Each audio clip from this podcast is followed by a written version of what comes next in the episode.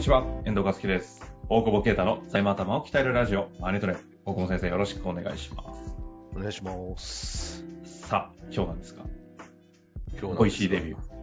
美味しい。美味しいって知ってんのみんな普通。いや、どうなんですかね。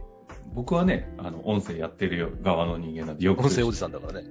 うん知ってますけど。アプリで聞けるやつだよね、美味しいって。音声ですねコンテンツのプラットフォーム。ですし、なんかこう、音声版ツイッター的な、あ、そんな感じなんだ。はい、S、あくまで SNS っていう位置づけに近いのかもしれないですね。 そこにさ、4月からデビューさせられてさ、させられて。えさせられて、いや、デビューはめでたいよ。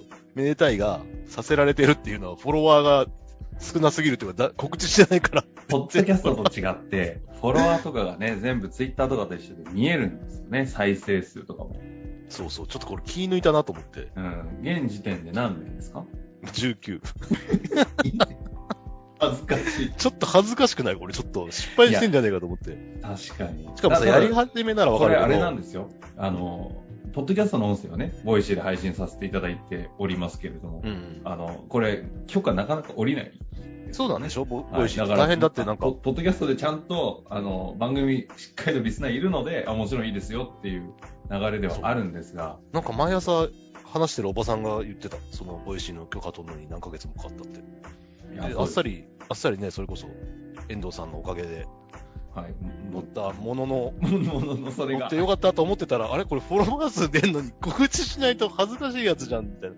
しかもさ、278話とかになっててさ、あの、200回目、300回 目やってて19しかいねえの、みたいな。結構、、まあまあ、恥ずかしいですよ。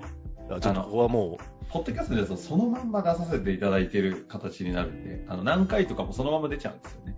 う、そう、そうだよね。だから、はちょっと、あの、ポッドキャストをお聞きの皆さんに、ぜひフォロワー、フォローしていただいて、ちょっと、見た目だけでも、見た目だけで も。いや、そうですよ。あの、ぜひ、あの、本当そこですね。引き続き、ぜひ、ポッドキャストで聞いていただいて構わないんですけれども、あの、そう登録だけ。登録だけして。 すげえ恥ずかしいやつ。19って。ガーシーぜひあの100万人とか言ってんのに。ご、 ご、ご協力をね、いただいて。しかもさ、、ボイシーのさ、この、あれひどくないあの、プロフィール。財務漫談家って書いてあるけど。そうそう、ボイシーって SNS みたいな立ち位置だったんで、プロフィールは変えれるんですよ。なのおーで、まあ、ちょっと財務漫談家って勝手にいじってみたんですけど、ねその下に財務コンサルって書いてある全まあ、然で説もその得力が漫な談い。家19人しか 聞いてない。 おい。だからさ、ちょっと、ちゃんと 考えてや、やんないとこれもう、恥ずかしいよね、こいれ。やー本も出されてね、業界でもね、結構長通って て、いろいろと、今度もね、またセミナー、すごいメンバーでセミナー登壇されるじゃないですか。そうそうそう、あそこで俺出ていいのかと思うぐらいなんか。いや、ついにその辺も並んでるなっていうう人間が、フォロワー19人。お前、いい、 マジでちょっと、これ本当にお願いするわ、ちょっと。恥ずかしいわぜ。ひ あの、申し訳ないんですけれども、皆様、これ登録いただかないと、多分、この怒りが私に来る日が来るの で、どうにかご登録いただけないでしょうか。すいません、お願いします。あんまりお願いしてないです けど。初めてのお願いかもしれないですね。いや人に頭下げれない男です からね。おい、下げてきたよ。 あ、本当ですか。いや、見たことねえな。本当扱いがひどい。さあ、ということでね、はあいの本題いきたいと思いますが、ヨタ話、この辺でよろしいですかヨタじゃない、今、お願い、真あ、お剣願な。い、そうかそうか。あそう今か日はヨタお願いじゃない、真剣なお願いです。ありがとうございます。よろしくお願いいたします。さあ、ということで今日の質問いきたいと思います。大久保先生、本日は会社の生産と売却についてご質問をさせていただきます。はいはい。えー知り合いの中小企業、人材派遣やコンサルティング業が後継者を探していたのですが、なかなか見つからないため、会社生産を考えているようです。うん内部留保は5000万ほどあるそうです。会社の生産生産と第三者への譲渡はどちらが得になるのでしょうか税金面、手取り、その他の側面からもアドバイスいただけますと幸いです。なるほど。見つかんないのかね内部留保5000万もあるのね。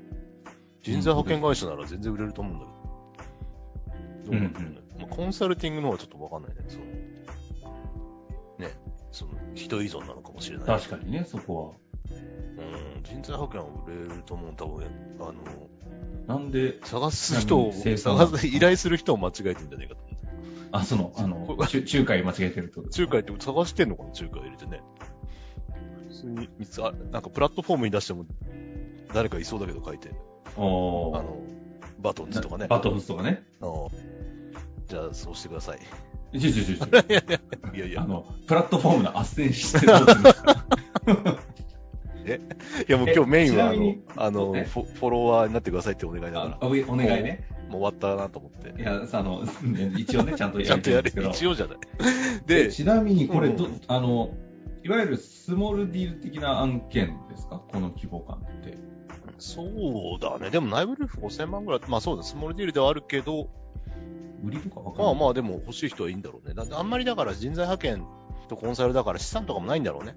うんうん。おそらく、まああるとし、内部留保であるとして、内部留保というか、資産であるのは多分売りかけと、まあ、保険積み立てとか、わかんないけど、ね、あとなんかそのぐらいの、あの、免許とかもそのまま買い取りになるんですかあの、売ればそうだね。うん。うん。だから生産しちゃうのはもったいない気はするけど。うん。で、まあ、もっと言えば、そう、生産の場合って結局、借り入れとか全部、まあ今売りかけとか、ほ積みとかを全部、あの、解約、解約というか、売り売りかけは回収して、他のう売れるものは売って、支払うべきものを全部払って、おしまいっていう形になるので、まあ工場とか持ってなければ、まあ残る、残るんだろうなという感じは、5000だったら5000近く残るんじゃないかなって感じはしますけどね。うん。うん。これは工場とかだとやっぱ生産できないもんね。やっぱり土地とか設備は重いし、はいはい。壊さなきゃいけないとかになるから、まあ生産っていう選択肢でも限りなく低いよね。なるほどね。その場合は多分なんかちょっとは、あの、債権も、というか債務免除するとか、破産系の案件です。生産というよりは、まあ破産になるのかなと思うけど、まあ今回の場合は、まあ自然に、あとはその人を、まあ人材派遣だから別にいいのか、社内の人とかをどうするかっていう、一人でやるわけじゃないでしょうから、うんうんまあ、それも生産理由ちゃんと、まあ、1ヶ月前予告とかで解雇するのか、みたいなことがちょっと気にはなるよね。うん。まあ、な案件としては第三者への譲渡の可能性というか、うんニーズもありそうだっていう。ありそうところだですし、よねうん。まあ、あとは生産の場合はそうやって、えっと、まあ、解雇だとか、まあ、いろんな、それこそ細かいけど、事務所のね、解約だって何ヶ月前とかで、その辺のお金が、まあ、いろいろ出ていきながら、まあ、残れば、残った金額に、えー、残った金額をまあ分配して終わりっていうようなイメージだけど、うんうん。ただまあ5000万残ったとして、まあ資本金以上のところはみなし配当になるので、配当金課税される。から、株主が個人だと、そのまま個人の累計課税される。あの、累進課税されちゃううんうんので、あんまりメリットはないよね。株だったら20%でいいわけで。うん。確かに。そうまあ、ですもし、まあな、あんまないと思うけど、この親会社があって、親会社で配当だったらまだ、あの、受け取り配当、非課税規定もあるんだろうけど、まあ、あんまりないだろうからね。そういう意味じゃ、生産のメリットってあんまり、なんていうの、もう事業が立ち行かないみたいな。うん。買ってくれない。あの、じもう赤字がこの先続くみたいな。だったらもう早くやめようぜ、みたいな時に、生産しちゃうっていうのは、まだお金があるうちにやめられるぐらいのうん。感じはあるかもしれないけど、基本、そんなか人材派遣ではマイナスって多分ないん、まあないことはないけど、ね。普通は派遣して、動いている限り、利、利がう出ますもんね。ずっとだ中抜きでしょ要するに。そうですね。うんだから、まあ、営業先がないとかじゃなければ、でその時派遣に払わないもんね、だって。派遣先なければね。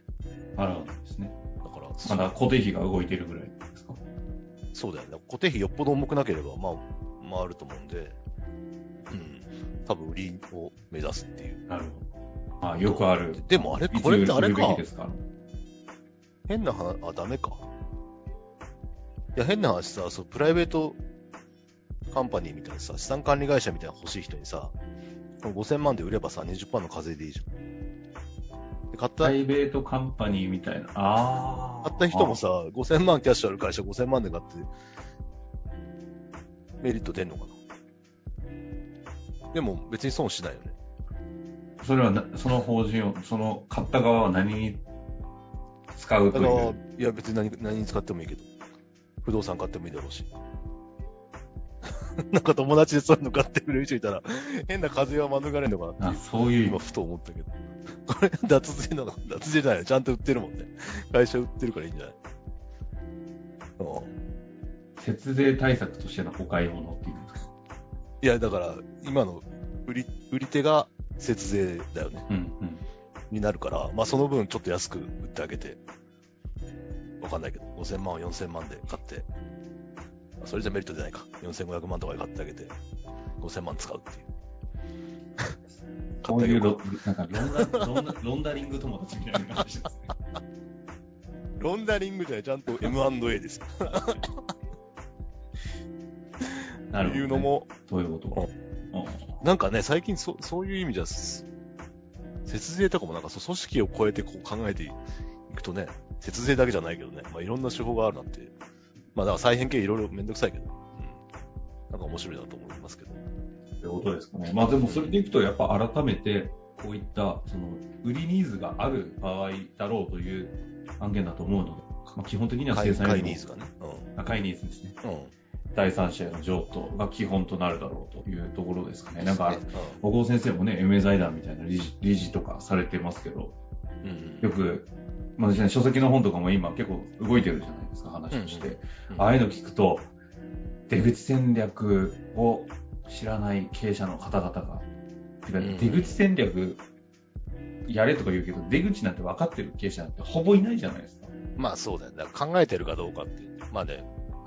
うん。あれこの汚番いで組すよではね。出口が分からないと言われて、分かんねえよっていう、この、お骨つくなっていう、あの、でも本当そうだなって思でうも。考えないで今の後継者不在問題が起きちゃってるからね。うーん。うん方向性とかかん考えておかないと、ね、何もす、何も対策せず、ただただ、だどうしようみたいなね。まあ基本的には人人を育てないといけないんだろうからさ。それができなか、できないだろうなと思ったら、まあ MA だとかさ、なんかそう考えるべきなんだろうし。ね、だからタタイトルとかもね、本ね、出口戦略ってこう俺思いついたけど、そんなの一般用語じゃねえよって突っ込まれて確かになって、いやー、出口戦略って言われてピンとくる読者あんまりいないでしょうね。そうだよね。うんこの番組のね、リスナーの方は出口戦略、はいはいって思うでしょうけど。うん。